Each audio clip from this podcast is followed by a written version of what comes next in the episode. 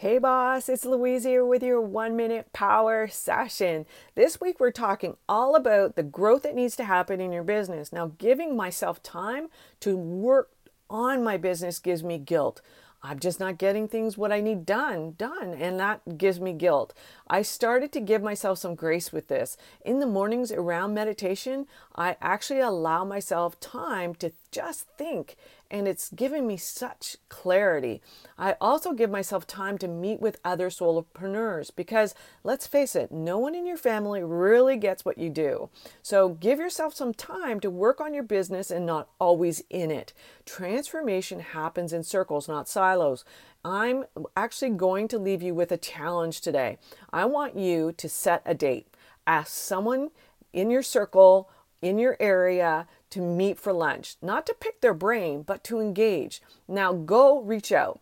Thanks so much for listening. Go to louisecorville.com to learn more about joining my circle. Bye for now.